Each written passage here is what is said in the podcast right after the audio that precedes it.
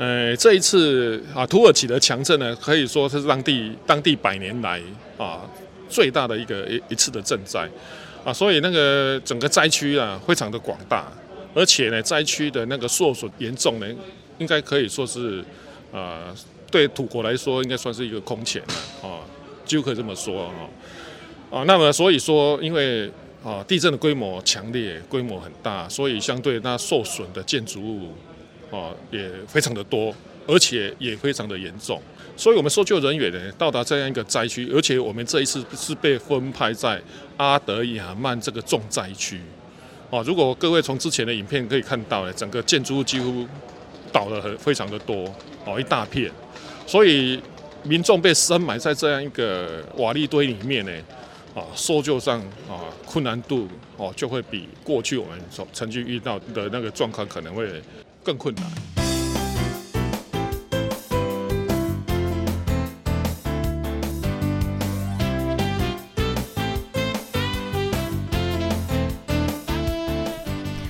Hello，大家好，我是 Nancy，欢迎收听新闻荧光笔。刚刚在片头前，大家听到的是消防署特种搜救队队长陈一峰陈队长针对土耳其世纪强震之后搜救困难的回应。规模七点八、七点五连续的强震，造成了超过三万人罹难。台湾搜救队在第一时间呢，就前往重灾区阿德亚曼省救援，前后凝聚了一百三十位的搜救英雄和五位的搜救犬，回到台湾了。负责第二梯次带队，台北市政府消防局副大队长林清文，在谈到这次，除了要面对恶劣天气。在队员残壁中，要救出一名被压在楼板、弹簧床和棉被中的女子，过程是很大的挑战。全完全拉出的情况，它的失温情形会加剧。那这个这个是会。呃，就是我们会考量的点，所以我们现场作业人员的话，他是慢慢用剪的方式把这个呃这个棉被的布是一块一块慢慢的剪下来，所以这个这也是我们在救援的过程，就是很多呃情况之下不能一味的求快，而而而是要照料到这个受困者的一个状况。嗯，所以这次的经验会是你们遇过最难的救援吗？对，因为以台台湾来讲的话，就是国内救灾比较不会遇到低温这种极端气候的状况。那国外救灾的话，就是因为呃气温下降这个这个条件，确实对救难人员在呃行动上是会有比较大的一个挑战。对，呃，比如说像我，因为我是呃北市第二梯次的一个带队官，那我们是在二月七号呃搭飞机到这个呃伊斯坦堡的一个位置。那伊斯坦堡我们大概出关的时间在凌晨六点零五分。然后我们在大概七点五十五分，我们就快速通关。那通关的时候，等到这个呃伊斯坦堡到阿达纳的一个飞机的时候，大概是到十二点十分左右，我们才从伊斯、呃、伊斯坦堡到这个阿达纳。那到阿达纳的时候，因为它是属于呃一个小小的比较小的机场，那小的机场的话，就是会变成呃人员跟装备器材其实没有办法一次的这个运输到位，所以我们在那里就遇到很大的困境，是人员哦、呃、要一直去等我们的团装跟个装。对，那我们就持续的等候。那但是等待等待的一个过程，其实我们也是蛮焦虑，因为我们觉得说，这个分秒的一个过去，大概是会对救难现场这个受困者的一个状况，好是就是他的一个存活几率会越来越越低啦。所以我们也是尽可能通过外交部，还有我们这个呃土航以及呃我们这个长荣航空的一个协助，哦、呃，赶快把我们的这个团装跟个装哦来呃找到。那后来是发现他是在。呃，这个空军基地就是美军啊、在土耳其的空军基地，那个时间点大概是在凌晨，就是呃，在二月九号的凌晨两点十五分，所以我们在这一段很漫长的一个时间等待。那当时就是遇到一个状况，就是因为晚上它的气温是很低的。那如果说呃，因为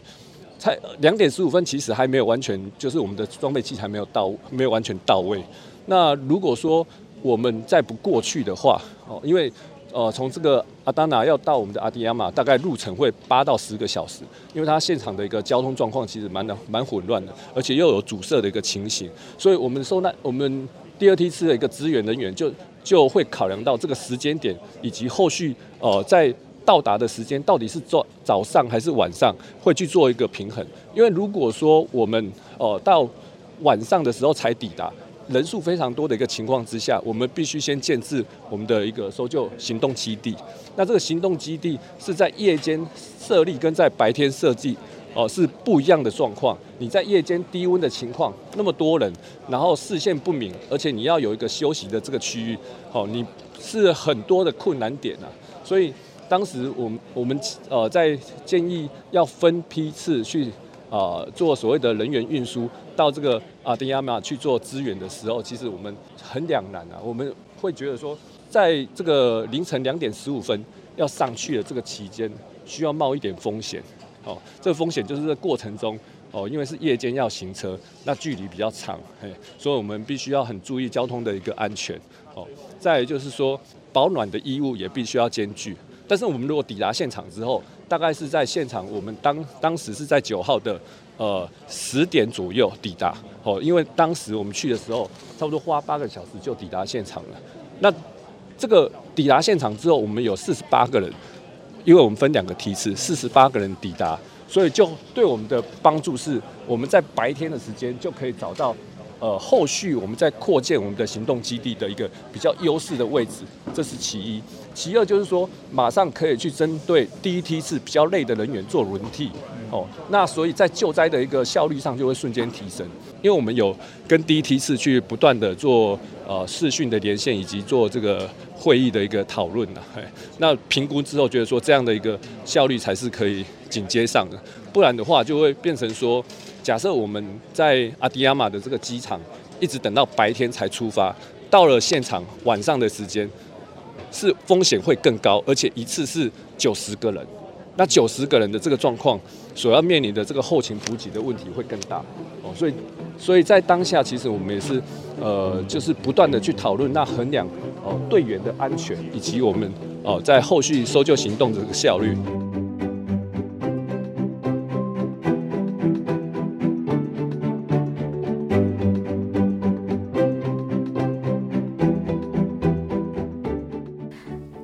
消防署特种搜救队就位在台湾南投。这次搜救队前往土耳其，队长陈一峰坐镇南投指挥，好随时能够掌握团队的需求，随时协助搜救队在外地的黄金救援。台湾到海外进行国际救援，曾经到过纽西兰的基督城大地震、伊朗大地震、印尼两次的大地震，还有日本三一一地震，以及二零一一年的海地大地震。虽说有非常丰富的经验累积和传承，而陈队长在接受我的专访时，除了强调，派出国的国际救援队是经过国家依照国际标准来评测的，也特别提到成功救出的这第二名女子的过程，不只是和时间拔河，不只是求效率，更要顾到很多的细节。就我的观察，就是说他们在搜救哦哦第三位呃就是。成功救出来的第二位那个啊土耳其的女性的的那一场啊，我所知道的就是说，啊，他们我们总共从发现到把她救援成功哦，共会会了十个九十九个小时又三十七分钟。那这个搜救的过程当中呢，因为我们要打比较深的那个那个结构通道哦，就是往地下一啊那个，因为那深埋在蛮深的地方，而且。呃，空间非常的局限，所以我们必须要打通相关的那个建筑的的阻碍，结构上的阻碍，所以能够打出来空间很小。那么在接触到那个受灾的女性的时候，我们在哦要把她脱脱救出，从那个脚啊把她脱救出来的过程当中，又碰到余震。那碰到余震是一个对于在这种这种搜救上是一个非常动非常危险，而且会危及到搜救人员的安全的这样一个非常严重的一个现象。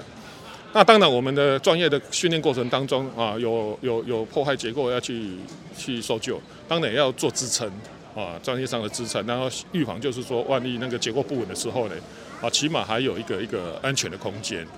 啊，这是我们在整个搜救实务上跟训练结合上一个很重要的一个一个结合了。就是说，哎，我们事实上我们训练的时候是这样训练的，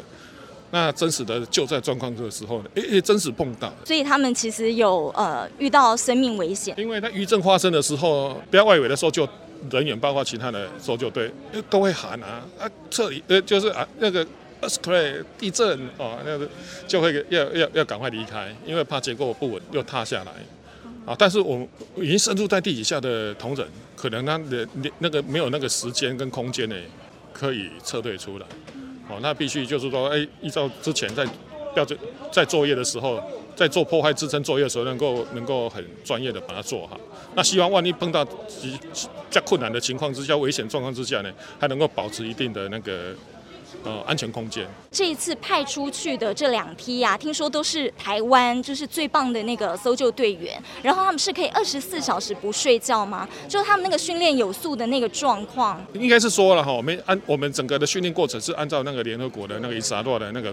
的那个相关的规范标准在做做一个分组训练。哦，那这一次出去的是除了我们消防署的特搜队之外呢，我们也。联合的台北市消防局的特搜队，还有屏东消防局的特搜队，哦，还有我们征调的那个台中市的搜救犬。那这两支县市的队伍是哈，我们经过那个消防署所举办的啊国家搜救能力分级分级认证合格的哦，通过中级跟重型啊搜救队认证合格的那个搜救队伍哦。那么他们的训练上基本上都啊能够符合国际的一些呃一个一个搜救的一个标准的一个专业规范。那刚才讲到是不是这个搜救队员啊能够二十四小时？不是这样，哎，我们一定是哈分组分批啊啊轮流搜救，轮流休息。那像这一次我们在国际上搜救，我们跟其他国家的搜救队伍哎就能够有共同的语言，因为我们都发了同样一套的啊那个。搜救的一个一个规范，那你能够通过这样一个标准的训练，我们就认为它是一个合格的搜救队伍。我们不是针对个人，是针对团体。那重型认证跟没有重型认证，它那个差别在哪？应该是说它它有分三级，在联合国有分三级，有轻、中、重。那重级就是说啊，你这个搜救队伍能够在啊啊那个那个深层深埋的那个结构的那个的情况之下，你可以。进行搜救，而可以可以呢，啊，连续二十四小时搜救达到十天以上。一个团体呃，连续二十四小时，连续十天，对，连续还而且同一个时间可以搜索两个搜救点。这样合格才算是就就是重型搜救得有这样的能力了。听说这次其实我们还在现场是负责指挥，然后跟评估一些状况的。那主要是因为我们到达了阿德亚曼，我们被那个受灾国，呃，就是被当地的一个，就是说国际救援队到达这个国家，它有一个接待跟撤离中心，哦，我们叫 RDC。那他们指派我们到阿德亚曼这个地方去做搜救。他们之前已经，哦，那个整个有协调，有有分配。那个地区的那个协分区协协调指挥是美国队，那我们到达的时候，美国队还没有来啊，就我们就直接接手这样的工作，就建立分区的协调指挥中心。啊，然后就其他国家的搜救队来报道的时候，他就会来跟我们报道，然后我们再指派任务这样。好，为了要救出受灾者，随队医生王子义说呢，搜救队员的身心状况必须要照顾到。除了有人在救援的过程当中遇到了余震呢，虽说面临了生命危险，承受的压力之大，灾难现场一具具的遗体，这样的景象，心里也很难不受到影响。但是创伤后压力症候群并不是立刻会发生哦，搜救工作结束之后呢，仍然必须要追踪队员的心理状况。这一次就是您也有讲到，就是说其实呃，虽然在现场他们都很勇猛啦，但是之后其实呃，心理的咨商其实还是要注意，对不对？是，呃，我想媒体他们呃，在从出发前就一直在在意说队员会不会这些 PTSD 的问题。那我们在现场哈，其实也很在意这件事情哦，因为呃画面或许是比较震撼的画面哦，所以在当下的一些急急性压力症，或是事后的一个我们说的压力后的一个呃创伤哈，创伤的压力症候群哦，这都是要后续再持续追踪。对，这所以医疗组的任务事实上，虽然我们回国，其实任务还没结束。后续会任务继续持续，还有追踪这部分。呃，因为我们听说后勤组组长就是沈组长，他有遇到那个余震，在搜救的过程当中，这个您知您有听到吗？呃，这个部分我没有掌握。嗯嗯，那他还好吗？呃，目前我在观察门队上倒是没有一些太大的问题，这样啊，不过还要靠后续追踪。而这次派到土耳其执行救援任务的搜救犬，也都有相当丰富的经验，有的参加过花莲地震、台南大地震的搜救，或者是呢失踪案的工作，都是经过国际搜救犬救灾能量的评鉴。是大爱广播，所以你们呃狗狗有遇到水土不服的状况？水土不服当然是没有，那我们就一律从台湾带饲料过去，然后一路就是吃自己自己原本平常吃的饲料，自己平常吃的奖励品。就是布置那个暖暖包怎么放？哦，当然就跟我们人一样啊，你暖暖包你不会直接接触在皮肤上，所以我在那个软垫下面就是放暖暖包进去啊。那暖暖包这个这个里面我可以放三个到四个，那确定一下这些温度，然后摸摸它的脚的温度啊。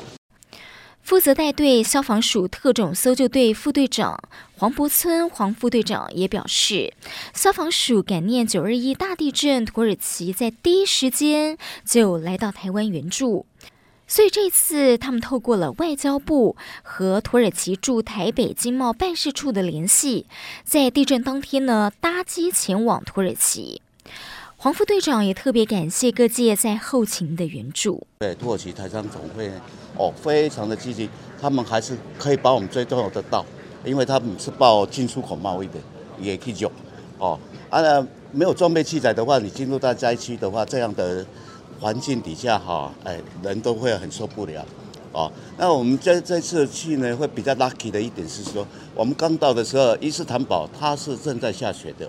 哦，还在结霜结雪的。那我们从伊斯坦堡我转到阿达纳的时候呢，哦，在我们在工作的营地扎建建立这个营地的时候，在开始工作的时候，哎，一切都很顺利，也没有下雨，也没有下雪，那可以增加我们的一个搜救的呃机会。当然，在搜救上呢，我特特别的强调一点，我们一直实施 NAP，就是国家搜救队的的一个认证的方式。这一次在这一场真的发挥出了作用，台北市。屏东还有通过的这个，这一次出去也是台北市跟屏东，经过我们 NAP 的认证以后，在五大编组里面呢，他们都确实的发挥功用，连管理组里面可以做到，连美国队都可以来交给他的资料跟我们的做法里面都将我们做得很好，所以我们会持续在推动这个 NAP 的国家认证队的队伍哈，来来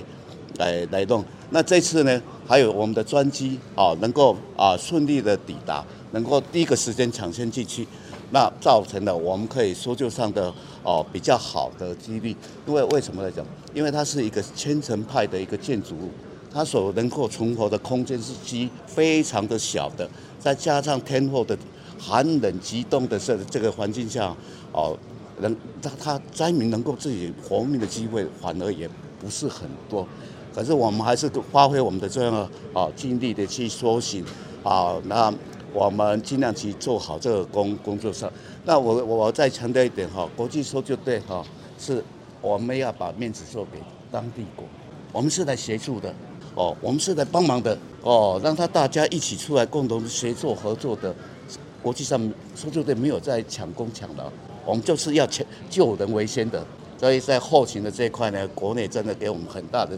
的 support，还有在国外呢，在。啊，驻土耳其大使还有这个台商总会这边呢，也被我们非常的呃 support，所以我们才能够啊顺顺利利的完成这一次的任务。虽然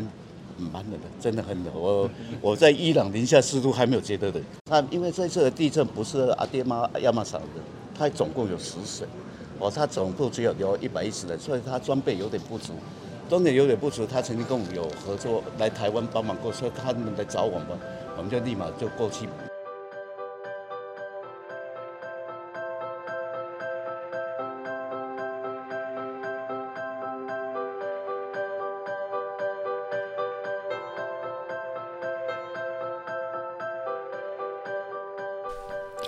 好，很难想象要救出受困在倒塌建物中的人有多么困难。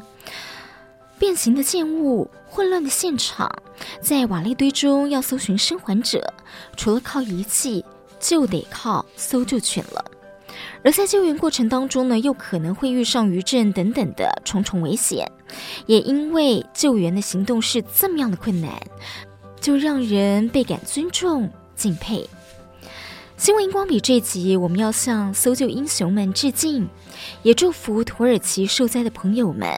能够早日恢复正常的生活。我们再会。